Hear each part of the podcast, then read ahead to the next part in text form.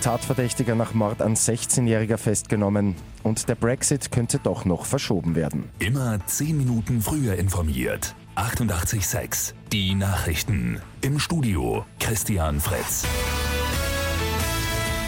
Nach dem Mord an einer 16-Jährigen in Wiener Neustadt hat die Polizei in der Nacht in Wien Favoriten einen Tatverdächtigen festgenommen. Es soll sich um den 19-jährigen Ex-Freund aus Syrien handeln. Nähere Details sind noch nicht bekannt. Die Leiche des 16-jährigen Opfers ist ja gestern früh in einem Park in Wiener Neustadt gefunden worden.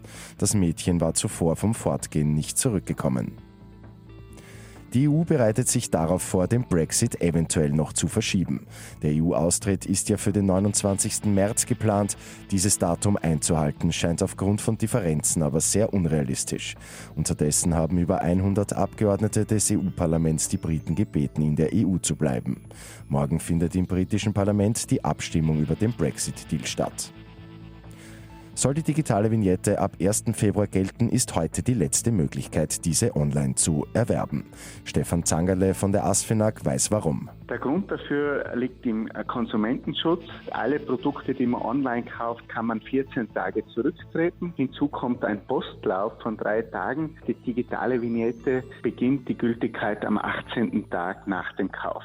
In einigen Trafiken kann die digitale Vignette auch gekauft werden, dann gilt keine 18 Tage Frist.